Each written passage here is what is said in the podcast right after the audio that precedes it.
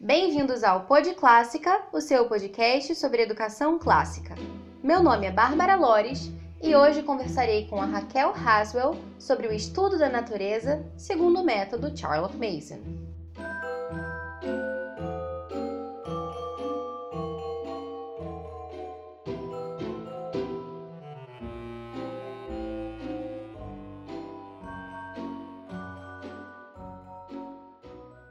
Estamos em setembro e já nos aproximamos do início da primavera. Nada melhor então do que aproveitar que está chegando a estação das flores para nos aprofundarmos um pouco mais no estudo da natureza. Quem conhece um pouquinho sobre o método Charlotte Mason sabe a importância que o Nature Study, né, o chamado Nature Study, tem dentro é, da perspectiva dela. Então, eu convidei hoje para conversar um pouquinho com a gente a Raquel Haswell, que é bióloga e, além disso, mãe educadora. Então, ela tem bastante experiência também é, com a metodologia da Charlotte, com a questão do estudo da natureza, do Nature Study, e vai contar um pouquinho para a gente sobre essa experiência. Então, recebam a Raquel Haswell. Olá, Raquel, tudo bem? Olá, Bárbara. Obrigada pelo convite. Aqui é a Raquel Haswell. É, Para quem não conhece, eu sou autora do blog e do site do Family Has Tools. É, nós somos uma família educadora, né? Eu sou bióloga de formação, eu tenho especialização em biotecnologia e eu fiz o mestrado e o doutorado em genética e melhoramento. Mas eu sou uma mãe educadora, minha prioridade são as minhas filhas. Agradeço mais uma vez por você ter aceitado conceder essa entrevista ao Pod Clássica. Imagino que você, enfim, esteja toda atarefada aí, mas é, eu tenho certeza que a sua experiência vai enriquecer bastante é, os nossos ouvintes. Bom, antes da gente começar propriamente a falar do estudo da natureza, é, existe uma questão que é mais de fundo, né? A gente percebe que hoje em dia as crianças passam pouquíssimo tempo ao ar livre. E isso é algo que, dentro da perspectiva da Charlotte Mason, tem grande importância. É, será que você poderia comentar um pouquinho para a gente sobre qual é a importância é, do tempo ao ar livre dentro da proposta da Charlotte Mason? É, realmente, Bárbara, hoje em dia as crianças é, têm passado muito pouco tempo ao ar livre, né?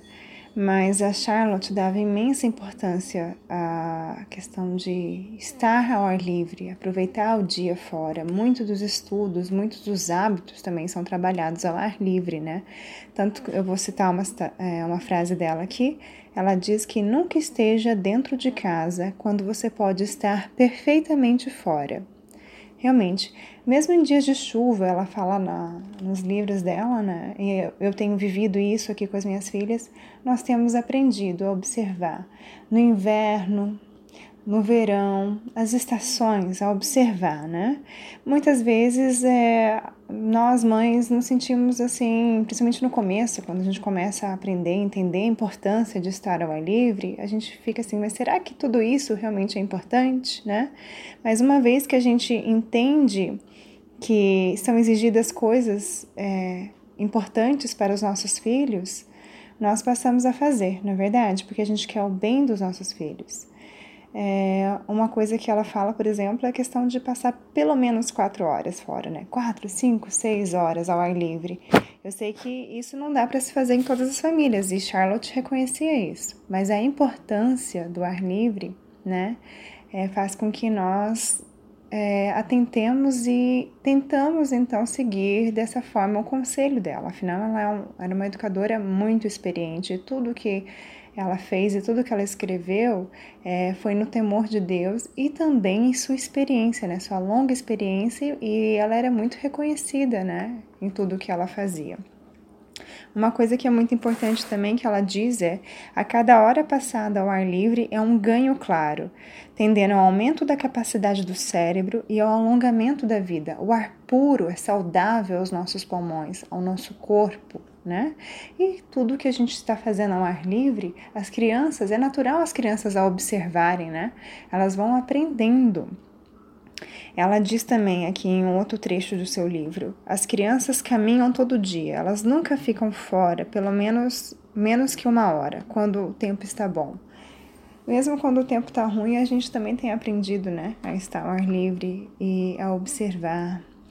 Muitas das, das lembranças da infância das crianças, né, uma coisa triste dos adultos de hoje, é que a maioria tem a lembrança embaçada, distorcida, incompleta. E o motivo é que não são velhas, velhas cenas, né? É simplesmente que elas nunca foram plenamente vistas. Elas não foram incentivadas a aprender, a observar. Tem gente que mora em lugares tão lindos, né? Às vezes mora numa serra e nunca reparou, não conhece o som dos pássaros que ali moram, não sabe as flores que ali, né, germinam. Então, realmente tem muito mais por trás do que simplesmente estar ao ar livre. É o aprender a conhecer, né? É o formar dos hábitos, é o conhecimento científico também. Tem, tem muita coisa a ser trabalhada na questão do estar ao ar livre. E eu queria estimular as mães que estão ouvindo a desligarem a TV e olharem para fora, porque é muito importante aos seus filhos que estejam ao ar livre. Com certeza.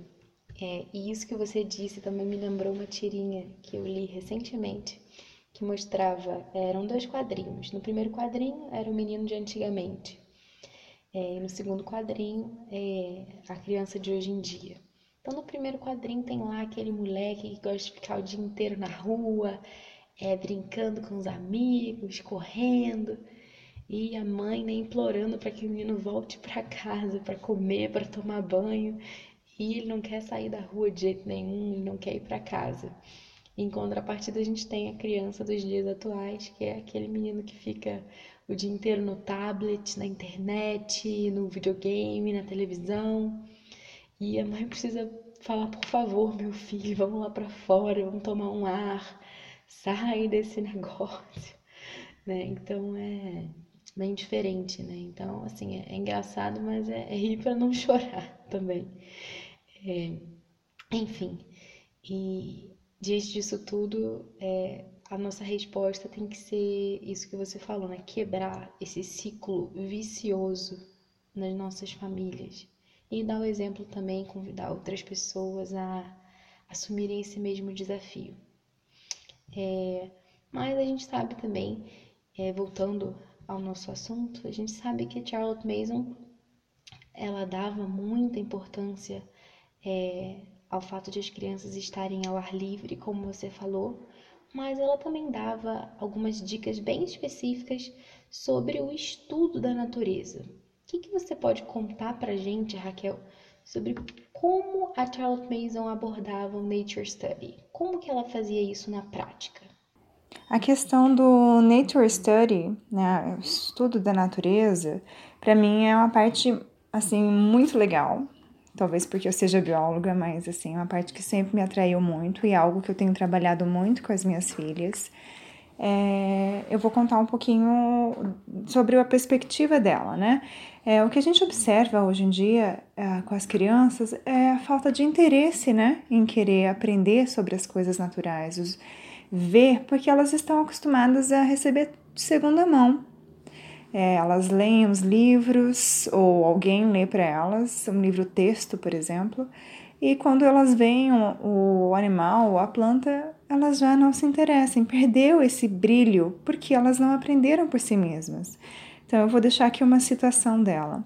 Não há espécie de conhecimento a ser obtido nesses primeiros anos tão valioso às crianças quanto aquele que elas obtêm por si mesmas, no mundo no qual vivem. Outra citação. Faças entrar uma vez em contato com a natureza e se formará um hábito que será uma fonte de prazer pela vida. Nós vivemos num mundo tão cheio de maravilhas, né, das, da criação de Deus que é realmente a gente não tem desculpa para não prestar atenção, para não se maravilhar da, do, da criação de Deus. Então, a questão da, dos estudos da natureza dela é estimular desde criancinha, desde bebê. Mesmo bebê, eu vejo aqui com a minha pequena, né? Ela senta na grama, ela puxa a grama, ela sente o cheiro, ela leva a boca, ela olha, ela está se maravilhando, ela está aprendendo com suas próprias experiências e isso vai fixar na mente dela, vai formular a questão do raciocínio científico também, mesmo que muito elementar enquanto são pequenas, mas isso vai se formando. É, ela diz, por exemplo, quando você vai sair, uma saída ao ar livre, a campo, né? Você vai buscar primordialmente você não vai querer sair numa cidade, mas sair já fora de casa já é alguma coisa. Mas o que ela priorizava era a saída ao ar livre na questão de fazendas, é, sítios, área rural, florestas, esses eram os lugares que ela incentivava. Ela até comenta em um dos livros, né, que ela estimula a mãe a usar o trem para levar seus filhos para essas áreas, distante da cidade, para que ali a mãe possa trabalhar. Né? E ela fala: solte as crianças na sua frente, os mais velhos vão gritando na algazarra e vão conversando e vão observando, né? gastando energia, fazendo exercícios vigorosos e logo eles vão começar a observar. E a mãe é, vão querer contar para a mãe, vão chamar a mãe para ver as coisas que eles vão descobrindo. Mas a mãe, seguindo o conselho da Charlotte, vai ficar quietinha na dela. Ah, e um ponto muito importante: não levem livros. Esse é o momento de observação, de aprendizado. Não é para se ler livros, né? Se a gente vai ler o livro em casa. Ali não. É um momento de imersão, né? De aprendizado. Então, a mãe está ali na, sentadinha na dela, às vezes fazendo o, o, caderno da natureza dela, o diário da natureza, e as crianças descobrem, por exemplo, uma planta, uma árvore, e vem, mãe, vem ver! Aí fala assim, mas como que é essa árvore? Ela é muito alta? Como é que é a casca dela? Como é a folha e as raízes, vocês conseguem observar? E a criança cada vez vai tendo que buscar formar, aumentar o vocabulário dela para explicar uh, o que é essa tal árvore. E vai chegar um momento então que a criança vai saber descrever de tal maneira essa planta, esse achado, esse animal, que a mãe vai saber de primeira, né? Qual é a planta que está fazendo. Então ela está trabalhando e é o seguinte, ela não diz assim, envie as crianças ao campo, ela diz, vá com as crianças ao campo. É importante que a mãe esteja junto, né? Então ela vai trabalhando tudo isso, vai trabalhando a questão do conhecimento científico, vai trabalhando a questão da reverência pela vida. É, e vai trabalhando hábitos, né? Tem muita coisa para se falar sobre isso.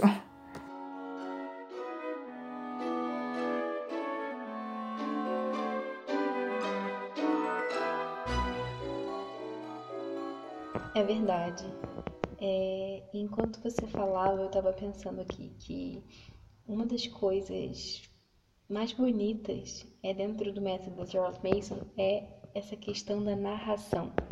E é, e é interessante como está tudo muito interligado, né? Então, a criança observa a natureza e vai narrar aquilo que ela observou para a mãe. Isso é, é muito interessante, né? Desde cedo a gente já trabalhando a questão da narração e de forma muito viva, né, que é algo muito caro à, à metodologia da Charlotte.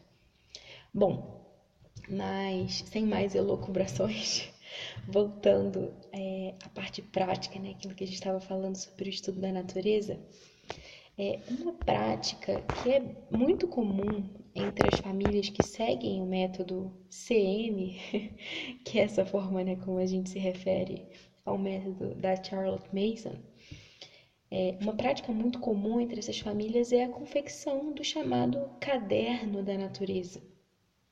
É, muitas pessoas já ouviram falar, outras já estão tentando começar a fazer, mas muitas pessoas ainda não sabem muito bem é, como começar, o que será que tem que ter nesse caderno, como fazer né, isso. Será que você pode dar algumas dicas práticas para gente? O caderno da natureza, ou diário da natureza, eu prefiro chamar de diário da natureza, porque é onde a gente anota as nossas observações, as nossas impressões, é, e, e também ilustra, né?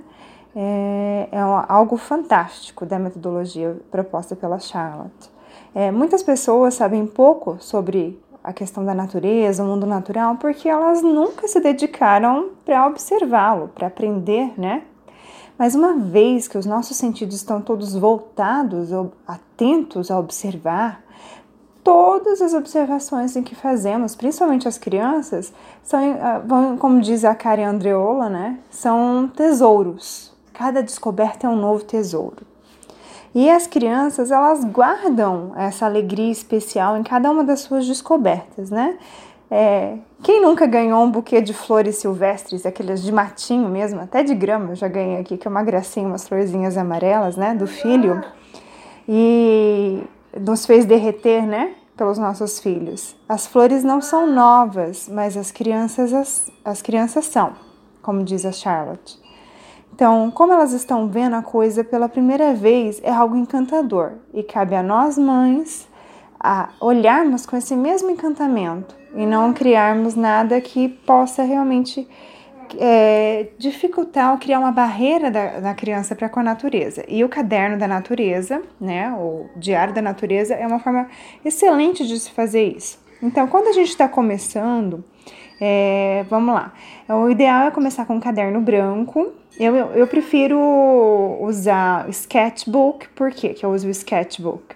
É porque ele já vem com papel de aquarela. Então, ela indicava que nós fizéssemos né, ilustrações em aquarela da nossa observação e anotássemos também é, o nome científico, quando possível, ou o nome popular, e as nossas impressões sobre a, aquele organismo, né, aquela planta ou aquele animal que nós encontramos.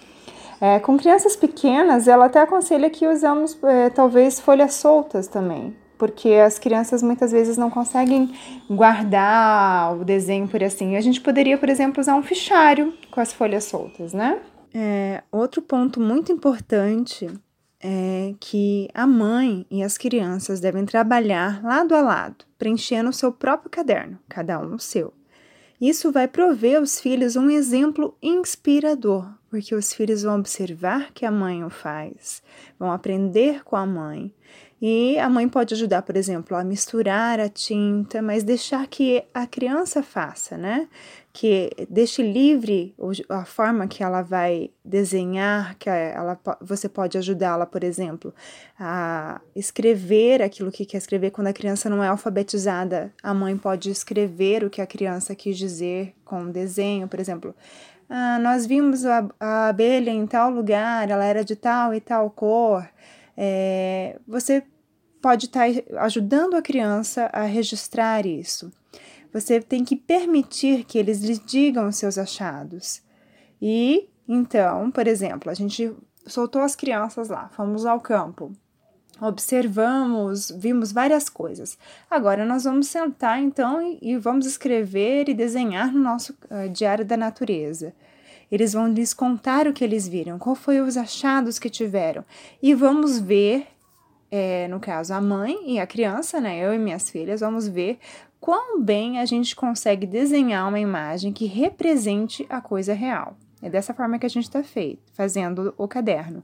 Quando o desenho estiver completo, nós devemos encorajar as crianças a descrever, né? A anotar, a escrever as, des as descrições delas desse organismo, na página ao lado ou próximo ao desenho, na página atrás também. Esse tempo que é, vocês não precisam fazer toda vez, toda saída de campo, o desenho da natureza, mas assim, separar um momento especial para a família fazer isso, né? As crianças pequenas, enquanto são pequenas, elas vão estar descobrindo sapos, borboletas, coelhos, pássaros, amoras. E a gente, é, assim, incentivando esse, essa sede de conhecimento, esse amor por querer aprender, né? É, elas vão querer sempre nos contar as coisas, né? Tem uma citação que eu acho muito linda no livro da Karen Androla, que ela diz assim: No verão, a porta bate conforme eles entram na cozinha, com arranhões vermelhos ou picadas de abelha, roupa cheia de sementes de mato. E eles vêm com a mão cheia dos tesouros deles para nos mostrar. Eu achei muito linda essa imagem. Uma coisa muito importante também, que a, a Charlotte é, ela estimulava todos os estudantes dela, a, era, ela encorajava eles a manter esse diário da natureza. E neles eram continuamente escritos uma boa prosa, né, um bom texto, e ilustrações delicadas em aquarela. E essa era uma parte dramática da educação deles. É, de acordo, então, com as recomendações aqui da Charlotte Mason, vamos relembrar alguns pontos importantes. Todas as ilustrações deveriam incluir legendas, o nome da espécie em latim, se estiver disponível. Nós podemos consultar isso nos livros, usar a internet. Eu tenho aqui em casa também o Handbook of Nature Study, é, que é um dos livros que ela aconselha, mas nem a fauna e flora não corresponde exatamente com a do Brasil, obviamente. Então eu lanço mão de outros, outros livros e da internet também para poder preencher esse quesito. É, então, o nome em latim, se estiver disponível, o nome comum. É, e fazer então essas descrições. Uma coisa que eu achei muito curioso é que muitos dos textos que vinham ao lado dos desenhos, em alguns desses diários que eu tive a oportunidade de ver digitalmente ou em fotos, ou até pessoalmente de famílias que fazem né, a educação domiciliar seguindo o método da Charlotte Mason, é que eram textos lindíssimos, poesias de sobrenatureza, e muitos desses textos eram hinos antigos, hinos cristãos. Então, muitas vezes a gente não sabe o que escrever, mas tem em mente até a educação da criança ali de saber cantar os hinos, né, de louvar a Deus, até nisso ela vai ter em mente a canção que vai lembrar aquele, aquele organismo, né? Isso é lindíssimo. Uma outra dica legal para quem está fazendo o caderno é ter uma lista no final, né, desse Nature, é, esse livro da, da natureza, ou seu diário da natureza, uma lista das flores, pássaros, insetos, fungos, no final do livro. Essas listas elas são melhores mantidas em colunas retas, com o nome e a data do achado, tudo em uma única linha. Aí você vai anotando para ver quantas coisas você já observou. Isso é muito legal de fazer também. Então, essas seriam as dicas práticas, explicando um pouquinho mais para vocês entenderem sobre a questão do que, o que é legal de fazer no Nature Study e de manter esse caderno da natureza, esse diário da natureza. Muito bom. Nossa, com certeza essas dicas vão ser aquele empurrãozinho que estava faltando para quem já queria começar o caderno da natureza, mas ainda não tinha começado, e também vão despertar a curiosidade de quem nunca tinha ouvido falar e que agora com certeza já deve estar pensando em fazer um caderno da natureza também. É, e por falar em caderno da natureza, é, quero contar também para os ouvintes que agora o Pod Clássica tem um site. A gente está bem animado com com o lançamento desse site, a gente tem trabalhado nele já há algum tempo. E dentro desse site, a gente tem uma seção que é o blog, e lá no blog a gente vai colocar é, os nossos episódios, vai colocar links complementares, as sugestões de livros, aquilo que for mencionado no episódio. E para começar já é, em, em, grande estilo, digamos assim, a gente preparou é, um presente para os nossos ouvintes, que é, é, um caderno da natureza. É, são algumas páginas prontas é, para que sirvam de inspiração, né? para que você comece o seu caderno da natureza, se você ainda não começou. E se você já começou, para que você possa é, acrescentar essas páginas ou tirar ideias, enfim, tem uma capa bem legal, é, escrito Caderno da Natureza. E também tem algumas folhas de atividades, tem algumas páginas para registro das observações, então tem um espaço para você colocar a data, aquilo que foi observado, né? Se o seu filho não escreve, é, você vai perguntar para ele, você anota lá, é, ele vai desenhar né, aquilo que ele observou e você anota aquilo que ele disse, né? Você pergunta para ele: o que, que você desenhou, meu filho? Você anota lá aquilo que ele disser também vai, vai anotar onde vocês estavam nesse dia.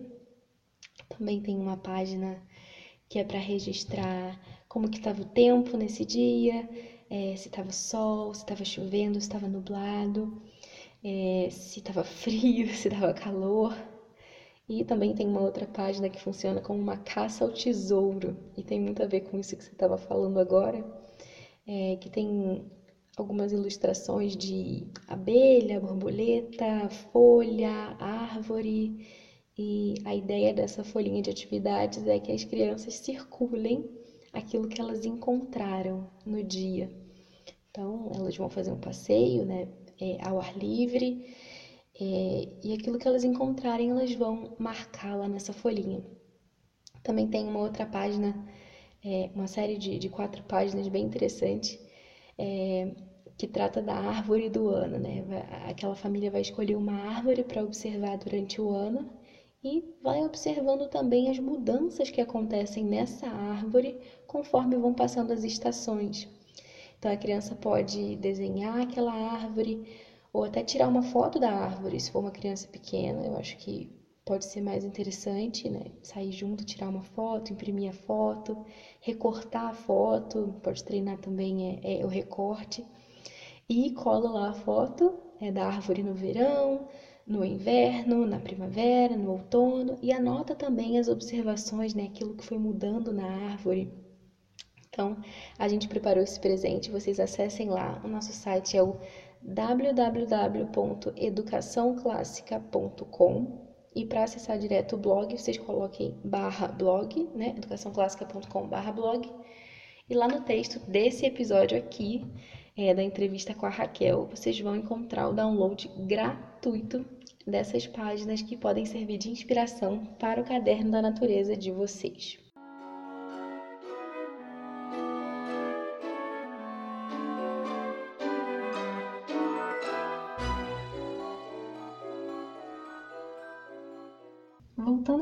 Àquilo que dizia Charles Mason, é, a gente sabe que naquela lista de realizações para as crianças de 6 anos, ela dizia que elas devem ser capazes de contar a história de vida de uma borboleta a partir das suas próprias observações. É, Raquel, você já teve é, alguma experiência parecida? Você já teve a oportunidade de fazer isso na sua casa?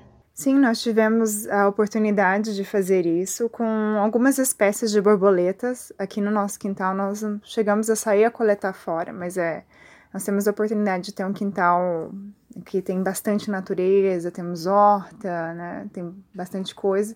Então nós observamos com algumas espécies, desde a borboleta vindo colocar os ovos até a lagarta crescendo e se alimentando, né? Até a formação do, da crisálida, a camuflagem dela também, que é fantástica né, em algumas espécies, a eclosão da, da crisálida e o nascimento da borboleta. Nós tivemos a oportunidade de ver o milagre da vida, né?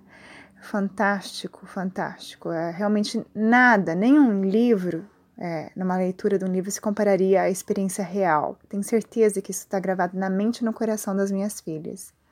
É, por falar também é, em borboletas, você desenvolveu também alguns materiais né, de estudos. É, tem os estudos de abelhas, de borboletas, e esses materiais têm ajudado muitas famílias.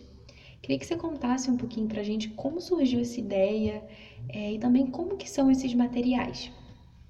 Então, a ideia das apostilas surgiu realmente assim, eu senti uma falta de, de materiais em português que tivesse um foco um pouco mais clássico, mas que permitisse a criança, nada de livro-texto, né?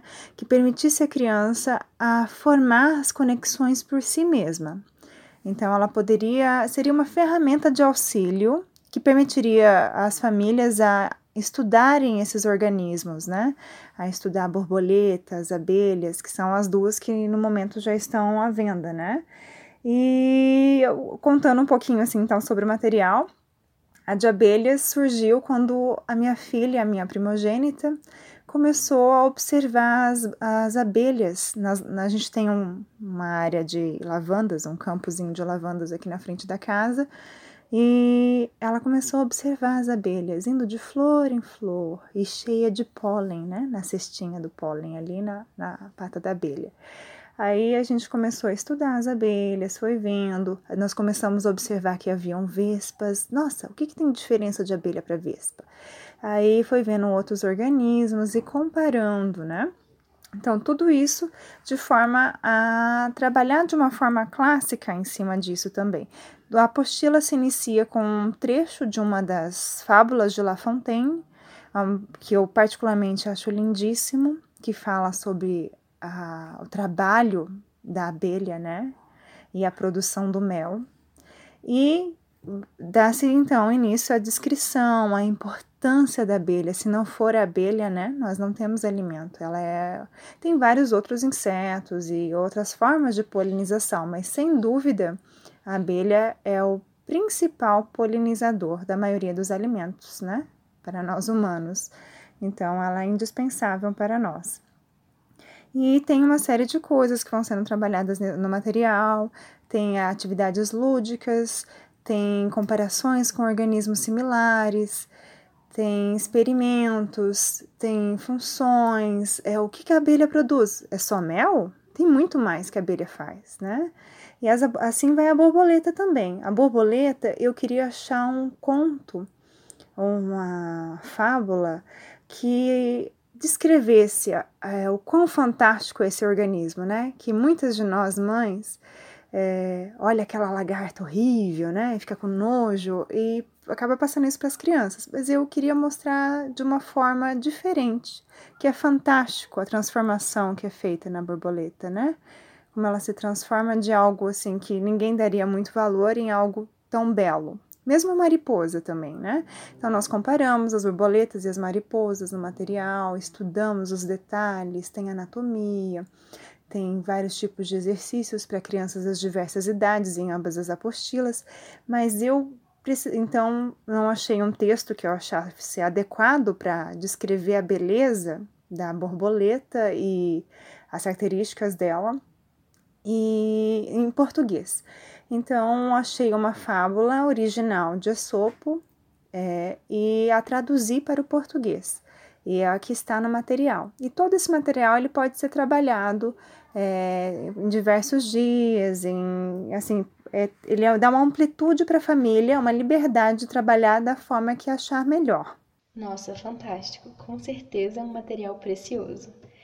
É, conta então um pouquinho mais para os nossos ouvintes onde que eles podem obter mais detalhes sobre o material, se eles quiserem adquirir também, e para que faixa etária ele é indicado. Tem mais detalhes do material no site, né, do familyhastools.com, na loja. E assim, a indicação, sempre me perguntam, né? A indicação do material é para a fase da gramática. Eu fiz entre 4 e 12 anos. Vai da, a família pode utilizar da forma que achar mais adequado. Crianças mais velhas podem estar trabalhando, por exemplo, com cópia, memorização. Tem muito além que se pode fazer além do, do que está proposto no material. Ele é uma ferramenta para auxiliar as famílias, né? Certo. Mas, pelo jeito, a sua criatividade não para por aqui. É, tô vendo que a troca de caixas regionais vai acontecer de novo. Queria que você contasse um pouquinho pra gente, é, porque eu sei que essa iniciativa motivou muitas famílias a colocarem a mão na massa, né? Ou melhor, nas folhas, na terra, enfim, colocarem a mão na natureza.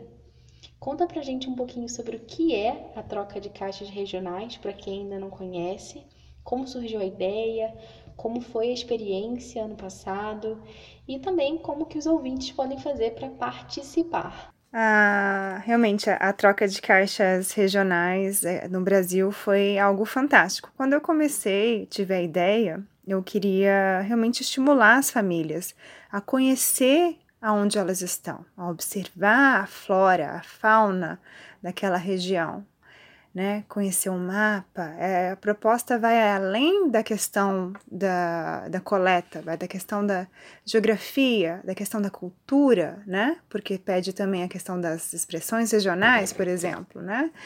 Então, é, realmente foi algo fantástico, superou minhas expectativas já no primeiro ano. Nós tivemos em torno de 74 famílias participando das diversas, dos mais diversos estados do Brasil. A gente só não teve família representante de Roraima e Rondônia. Então, quem sabe esse ano tem alguma família que queira participar desses dois estados, aí a gente já fecha o mapa do Brasil, né? E eu fiquei muito feliz com tudo que é, foi muito bom ver a interação das famílias, a montagem das caixas, né? As crianças recebendo as caixas. Isso é muito fantástico ter Assim, eu me sinto muito é, feliz por ter proporcionado essa experiência às famílias e eu, eu mesma poder participar com as minhas filhas.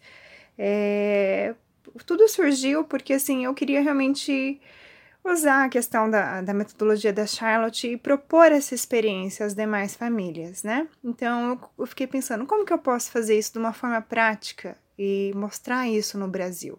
Foi aí que veio a ideia da troca de caixas regionais.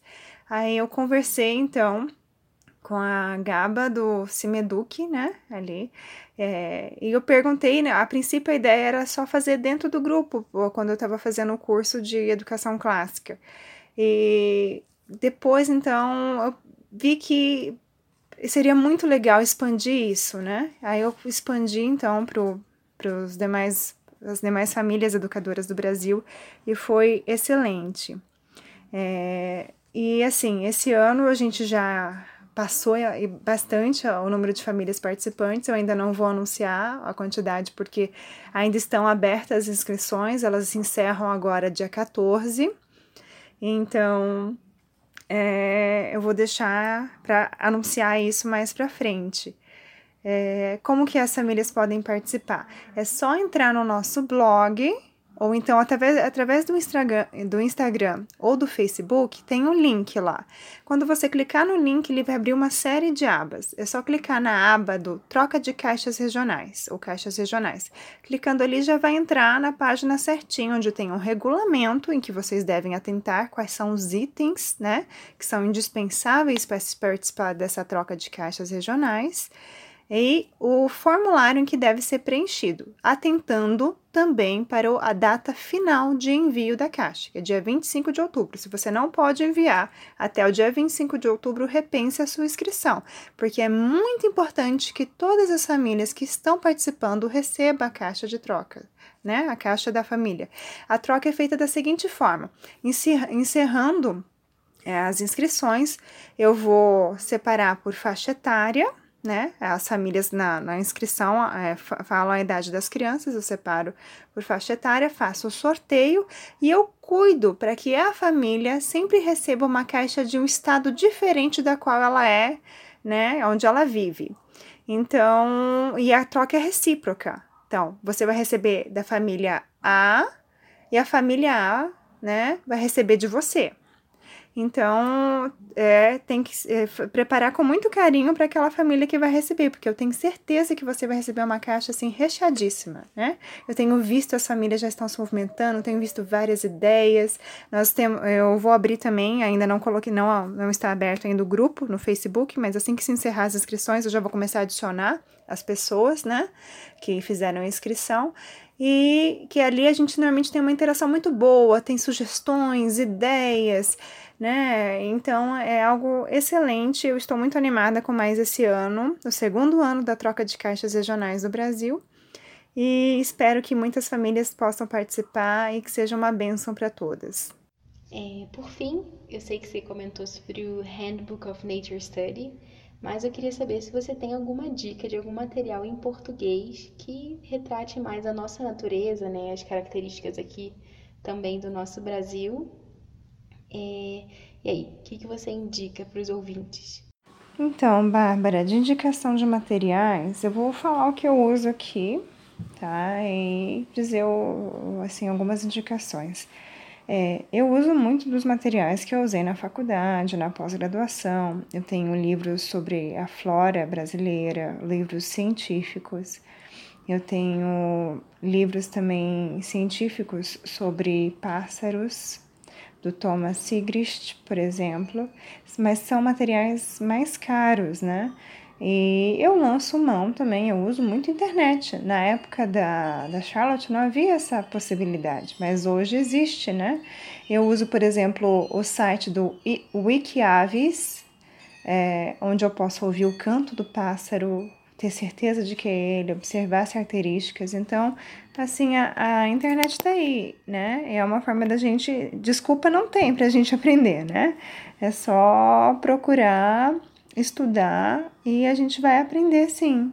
Realmente, eu acho que a internet é mesmo a nossa grande aliada aí nessa aventura. É, eu baixei recentemente também um aplicativo que tem na Play Store, que é o Plant Snap, que é muito legal. Você baixa o aplicativo e se você encontra na rua uma flor, por exemplo, que você não sabe o nome, você pode tirar foto daquela flor e o aplicativo te diz o nome da flor. Eu achei bem interessante que as duas vezes que eu tentei, as duas vezes deu certo. E ele diz o nome em latim da flor, diz também algumas características dela. É bem interessante. E colocando o nome da flor no Google, eu até fui redirecionada para um outro site, que é o commanster.eu. É, escreve C-O-M-M-A-N-S-T-E-R.eu. Eu vou colocar depois o link para vocês no, no post desse episódio, lá no nosso blog. É, mas esse site é bem interessante que além de mostrar fotos da flor que eu tinha pesquisado, ele mostrava também quem são os principais visitantes, né? Quem é que visita aquela flor, ou seja, quem são os insetos que costumam pousar nela. O que também é bem interessante para estudar com as crianças. Então, realmente, acho que a internet é uma, uma grande aliada nossa. Bom, Raquel, agradeço mais uma vez a sua presença é, em áudio aqui com a gente. É, suas dicas foram realmente muito boas. Quem não conhece a Raquel, quem não conhece ainda o Family Hastings, é, tem que conhecer, tem muita coisa bem legal lá. Eu vou deixar o link para vocês também. É, obrigada por ouvirem o Pod Clássica até aqui e até a próxima. Obrigada pela oportunidade, Bárbara. Foi muito bom participar aqui com você. Eu espero é, ter explicado um pouquinho mais ou aberto um pouquinho o entendimento das famílias a respeito sobre a filosofia e a metodologia da Charlotte Mason. E eu queria deixar uma última citação dela. O conhecimento de Deus é o principal conhecimento e o fim da educação. Então, que a gente possa realmente ter em mente qual é o, o fim principal da educação. Um abraço a todos. Convido vocês também a curtirem a página do Family Hastings no Facebook, também curtirem a página lá do Pod Clássica, sigam a gente no Instagram. É, toda semana temos episódios novos e se você gosta do Pod Clássica, eu peço a você que nos ajude a manter o Pod Clássica no ar. Saiba como você pode nos ajudar acessando apoia.se barra podclássica.